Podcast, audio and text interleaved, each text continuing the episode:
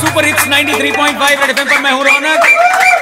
और पूरे हफ़्ते का हालचाल बताता ये, हफ़्ता वसूल कवि सम्मेलन आप लोगों के लिए। पर शुरू करने से पहले दोस्तों यही कहना चाहूँगा कि इलेक्शन को लेकर ज़्यादा सीरियस मत हुआ करिए। इलेक्शन तो पाँच साल में एक बार आता है, हँसी तो रोज आनी चाहिए। इसलिए बड़े मज़े से अगली पंक्ति सुनिएगा कि चुनाव एमसीडी का निपटा रिज़ल्ट ये फिर से आता है। अरे पंजा और झाड़ू साफ़ हुए ईवीएम फिर से छाता है।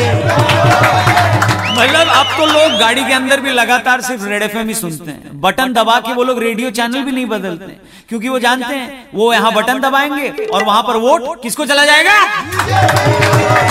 अरे चुनाव एमसीडी का निपटा रिज़ल्ट ये फिर से आता है। पंजा और झाड़ू साफ़ हुए ईवीएम फिर से छाता है। अरे एक तरफ़ बाहुबली इस फ़िल्म को लेकर सारे खुश हैं।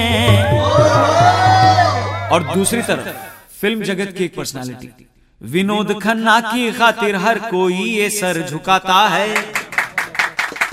भगवान विनोद खन्ना के परिवार को शक्ति दे। और वैसे भी जहाँ एक तरफ़ पर्दे का ये हीरो हमें छोड़कर चला गया, वहीं दूसरी तरफ़ रियल लाइफ हीरोज भी देश को संभालते संभालते हमें छोड़कर चले गए। सुकमा और कुपवाड़ा के शहीदों को नमन करते हुए आगे की पंक्तियाँ सुनिएगा।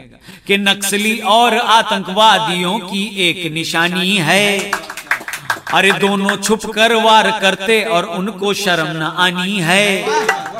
अरे मगर जनता बड़े गुस्से में ये सरकार से कहती, हर दफे बस निंदा करते हो, हमको ये परेशानी है। मतलब हमारे यहाँ हमला जब भी होता है, निंदा की जाती है। और जब हमला ज़्यादा बड़ा होता है तो कड़ी निंदा की जाती है।